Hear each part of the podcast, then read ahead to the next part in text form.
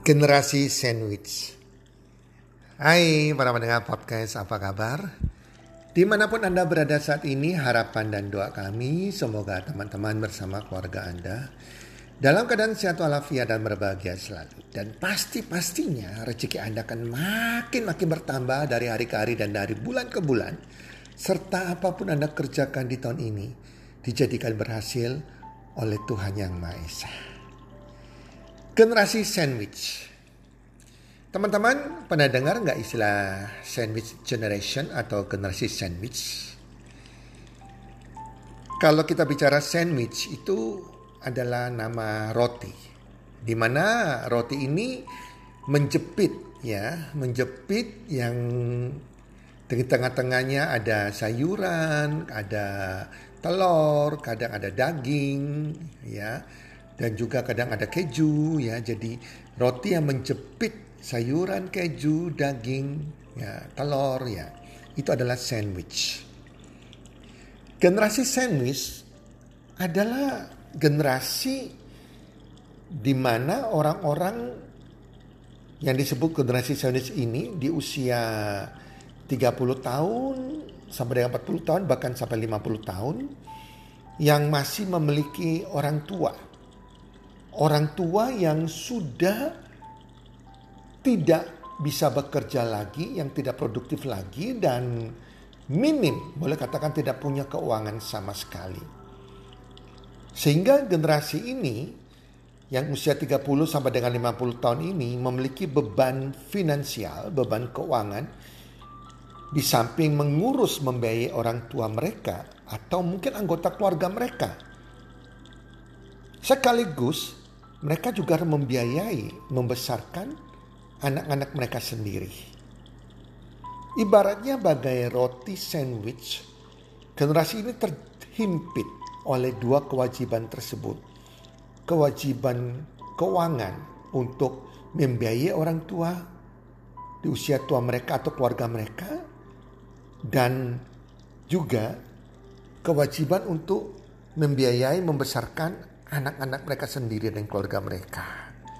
Sehingga kalau generasi ini kalau penghasilan mereka pas-pasan, ini bisa menyebabkan mereka stres, jadi percecokan rumah tangga juga, karena mereka menanggung beban yang begitu besar, beban orang tua dan keluarga mereka sendiri, anak dan istri mereka. Terkadang bisa timbul perceraian loh, karena ekonominya pas-pasan, rame dengan istri, karena untuk rumah tangga saja tidak cukup, harus membiayai orang tua. Saya pernah ada keluarga saya sendiri. Itu terjadi sampai perceraian karena si suami ini membiayai orang tuanya, ibunya yang janda dan adiknya belum menikah. Itu membuat istrinya marah dan bercecok. Akhirnya bercerailah keluarga ini. Para pendengar podcast. Podcast kali ini tentang generasi sandwich saya buat karena beberapa waktu yang lalu saya bertemu dengan dua orang anak muda, yang satu pria, yang satu wanita. Dua-duanya belum menikah. Pada saat saya ketemu yang pria ini, pria yang baik, orangnya baik, pekerja keras, usianya sekitar 34, lebih hampir 35 tahun. Dia pagi sudah bekerja, malam juga bekerja, menangkap beberapa pekerjaan. Dan saya tanya, kenapa kamu kok belum menikah? Dia katakan dia nggak berani menikah saat ini. Menikah bagi dia hanya sebuah impian.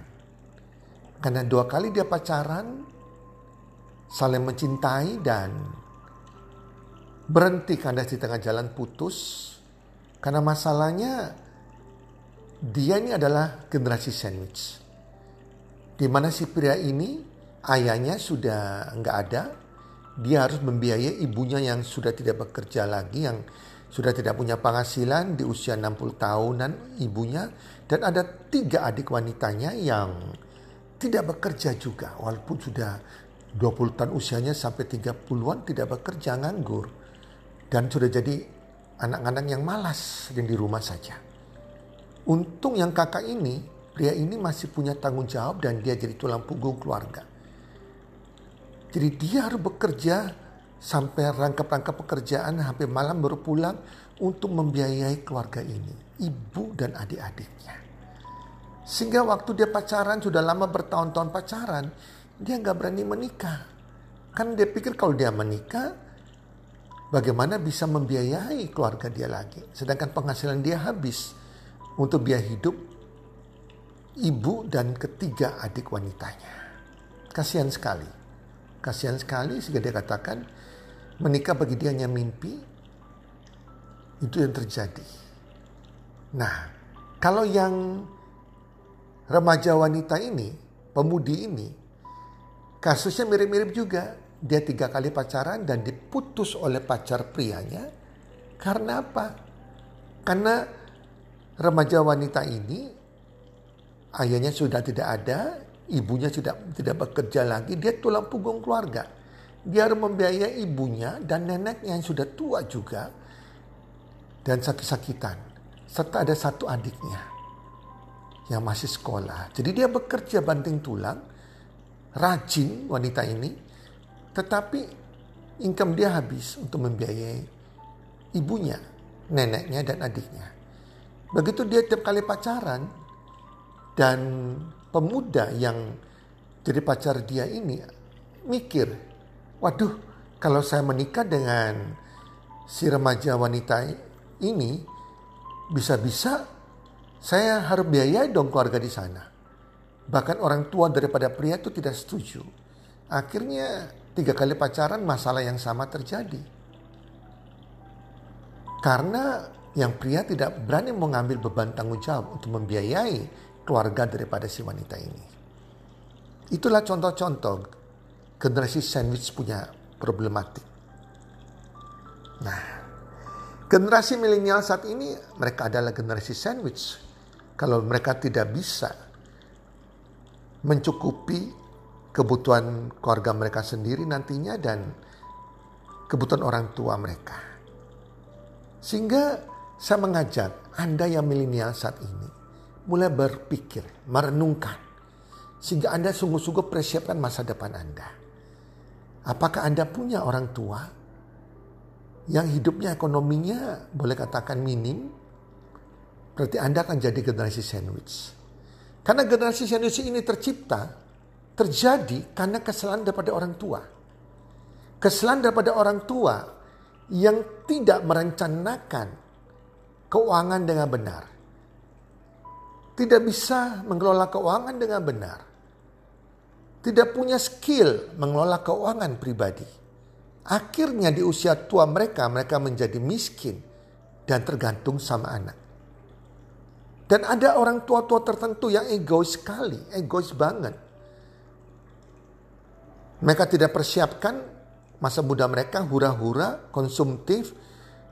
Dan mereka punya prinsip, anak-anak sudah saya sekolahkan, nantinya harus balas jasa, harus menghidupi saya di hari tua. Jadilah anak-anak itu generasi sandwich. Mereka akan stres. Mengurus orang tuanya yang tergantung dari penghasilan mereka untuk hidup. Yang harus membiayai hari tua mereka. Dan juga mereka sendiri harus stres membiayai rumah tangga mereka sendiri. Kehidupan istri dan anak-anak mereka. Sekolah anak-anak mereka. Jadi kalau hari ini anda yang masih milenial, yang belum menikah, dan Anda sadari keadaan orang tua Anda seperti itu, yang minim keuangan akan tergantung kepada Anda. Anda mulai persiapkan sekarang masa depan Anda, sehingga Anda bisa membiayai orang tua Anda maupun keluarga Anda. Dan kalau Anda hari ini sudah menikah, dan itu Anda adalah generasi generasi sandwich, ya Anda patut bersyukur Jangan menyalahkan orang tua Anda. Bersyukur bahwa Anda diberikan kesempatan menghormati orang tua Anda, memberkati orang tua Anda, menghidupi orang tua Anda, ya, peduli sama orang tua Anda karena ini sangat bernilai di mata Tuhan. Di ajaran agama apa pun menurut saya, kalau agama itu benar, dia akan mengajarkan anak-anak harus menghormati orang tuanya, menghidupi orang tuanya. Dan itu akan menyukakan hati Tuhan yang Maha Esa. Jadi Anda harus bersyukurlah. Anda bisa memperhatikan orang tua Anda, menghidupi orang tua Anda.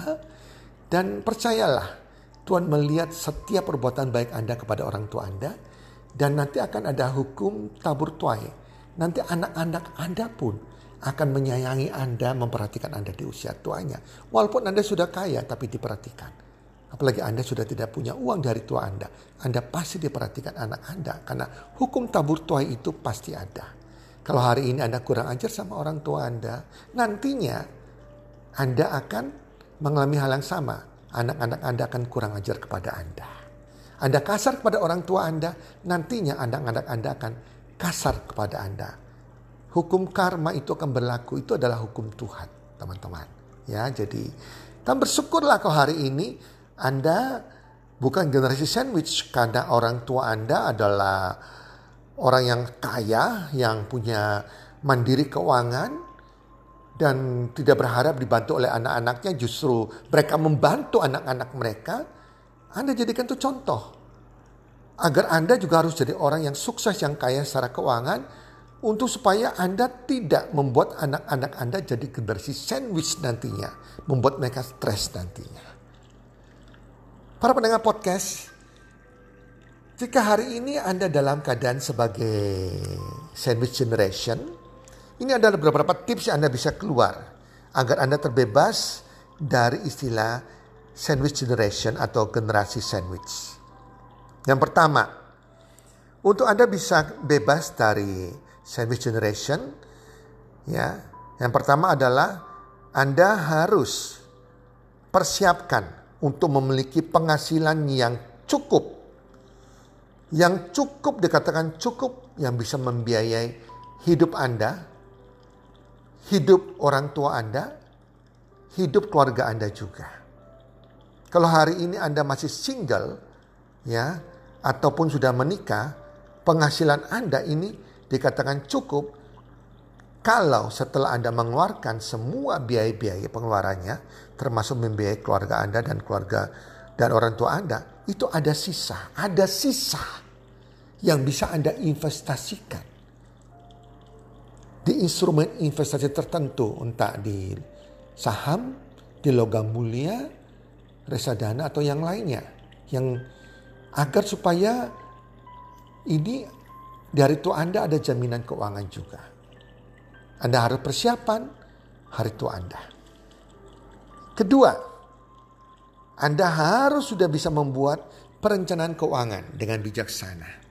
Anda harus bijak dalam mengelola keuangan pribadi Anda, keuangan rumah tangga Anda. Jadi Anda harus tahu semua income yang masuk, pengeluaran untuk apa saja, dan harus ada lebih. Kalau Anda tidak merencanakan keuangan Anda, maka akan kacau balau. Tidak ada sesuatu uang yang lebih yang bisa Anda investasikan. Yang ketiga, Anda harus bisa bedakan antara needs, kebutuhan, dan wants, keinginan. Segala income Anda harus utamakan dikeluarkan untuk kebutuhan dan hindari untuk pengeluaran untuk keinginan. Hindari untuk hal-hal yang bersifat konsumtif. Nanti kalau Anda sudah kaya luar biasa, silakan Anda mau konsumtif, gak masalah. Tapi sekarang harus menata masa depan Anda, menata keuangan Anda. Menata agar Anda bisa sukses keuangan. Ya, keempat, Atur dan catat setiap pengeluaran itu penting sekali. Jadilah orang yang melankoli. Setiap pengeluaran harus Anda harus catat. Kalau Anda sudah menikah, catat bersama-sama suami istri.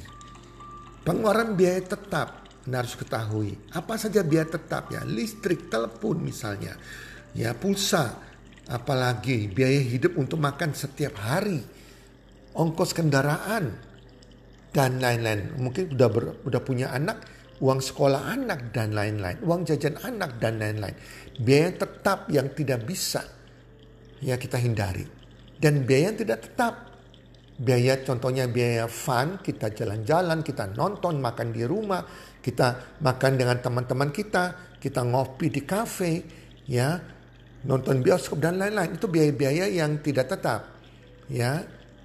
Itu Anda harus juga cek. Dan apa bisa dikurangi, dikurangi. Dihindari terlebih dahulu. Biaya juga untuk Anda belanja ini, belanja yang needs Anda, eh wants ada, keinginan ada, mungkin beli sepatu, beli pakaian, tas, gadget, ganti gadget baru, bla bla. Begitu banyaknya keinginan Anda. Itu kalau dicatat Anda akan tahu, wow, rupanya penghasilan saya ini habis karena saya ada beli baju baru. Oh, saya ada beli sepatu baru, ini beli yang mungkin keempat kali. Nah, itu ketahuan. Kalau kita nggak mencatat, kita nggak tahu uang kita bocor ke mana teman-teman. Jelas teman-teman ya. Nah, yang kelima, Anda sudah mulai persiapan untuk asuransi. Ini penting banget. Orang yang bisa mengelola keuangan adalah orang yang memiliki asuransi. Bukan menjadi sales asuransi ya, nggak penting jadi sales asuransi teman-teman. Tapi Anda bisa membeli asuransi. Tetapi bukan beli unit link ya, yang asuransi untuk investasi, bukan. Asuransi tidak bisa digunakan untuk investasi, tapi untuk tujuan yang lain. Kalau mau investasi jangan di asuransi. Jelas teman-teman ya. Asuransi apa Anda harus beli? Asuransi jiwa. Ini semacam warisan. Yang di mana kalau kita meninggal, ya, maka ahli warisnya, anak-anak kita atau pasangan kita akan menerimanya. Setidaknya mereka tercukupi keuangan mereka, ada modal untuk mereka. Mereka tidak sampai miskin, kita gak tinggalkan hutang atau kemiskinan untuk mereka, tetapi harta uang lewat warisan asuransi jiwa ini. Dan ini tidak dikenakan pajak teman-teman ya. Nah kemudian asuransi kesehatan. Karena sakit itu mahal teman-teman. Tabungan Anda tuh bisa habis kalau Anda sakit. Apalagi sakit yang cuci darah, ginjal, cancer, dan lain-lain. Anda harus ikut asuransi pemerintah BPJS ataupun asuransi swasta yang lain. Dua ini terpenting di samping tambahan yang lain asuransi mobil, asuransi kendaraan teman-teman ya, dan asuransi rumah Anda mungkin. Asuransi pendidikan anak itu penting banget. Harus Anda punya asuransi. Orang yang dikatakan bisa mengatur keuangan bisa dilihat dari apakah dia punya asuransi apa tidak. Saya kok bicara dengan orang sebagai seorang konsultan bisnis, saya selalu bertanya kok, kamu punya asuransi apa saja? Kalau dia nggak punya asuransi, saya tahu orang ini tidak bisa mengelola keuangan yang baik.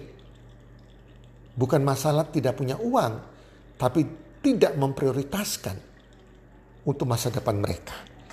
Yang keenam, Anda harus punya penghasilan tambahan harus punya penghasilan kedua.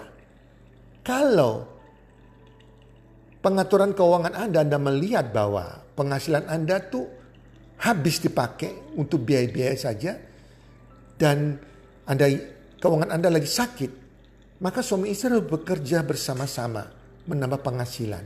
Jika dua-dua sudah bekerja pun masih nggak sehat keuangan Anda, di situlah Anda harus mencari penghasilan tambahan. Cari penghasilan tambahan yang tidak butuhkan modal. Banyak kok penghasilan tambahan. Anda mau jadi reseller, dropshipper, ya, affiliate marketing. Anda mau jadi mengerjakan network marketing yang benar, bukan yang abal-abal atau money game ya. Berarti Anda menipu orang lain, ya. Banyak yang tanpa modal, cari yang bisa memberikan kelipatan penghasilan dan bisnisnya benar, teman-teman. Itu untuk menambah penghasilan Anda untuk membuat keuangan Anda sehat. Sehingga Anda bisa mencukupi membiayai orang tua Anda dan keluarga Anda yang lain maupun keluarga Anda sendiri, istri dan anak-anak Anda. Itu solusinya teman-teman. Ya, jadi renungkan hari ini melalui podcast ini apakah Anda termasuk sandwich generation atau bukan. Kalau Anda katakan iya ya, saya sandwich generation. Walaupun saat ini Anda belum menikah, ayo fokus rencanakan masa depan Anda agar Anda keluar dari istilah sandwich generation. Lakukan enam hal tersebut.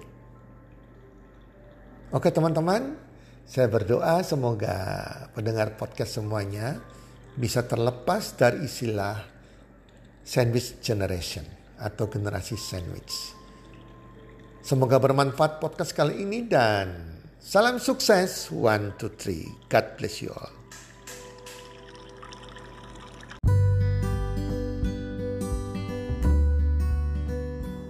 Terima kasih sudah mendengarkan podcast kami. Teman, jika Anda rasa bermanfaat podcast kami ini, Anda bisa menginfokan kepada rekan kerja Anda, keluarga Anda, teman ataupun sahabat Anda. Dan jika ada hal-hal yang Anda ingin tanyakan kepada kami ataupun topik-topik apa yang Anda ingin kami bawakan, kami sampaikan, Anda bisa DM kami di Instagram kami healthcommunity.com id. Salam one two three, salam sehat, sejahtera dan bahagia.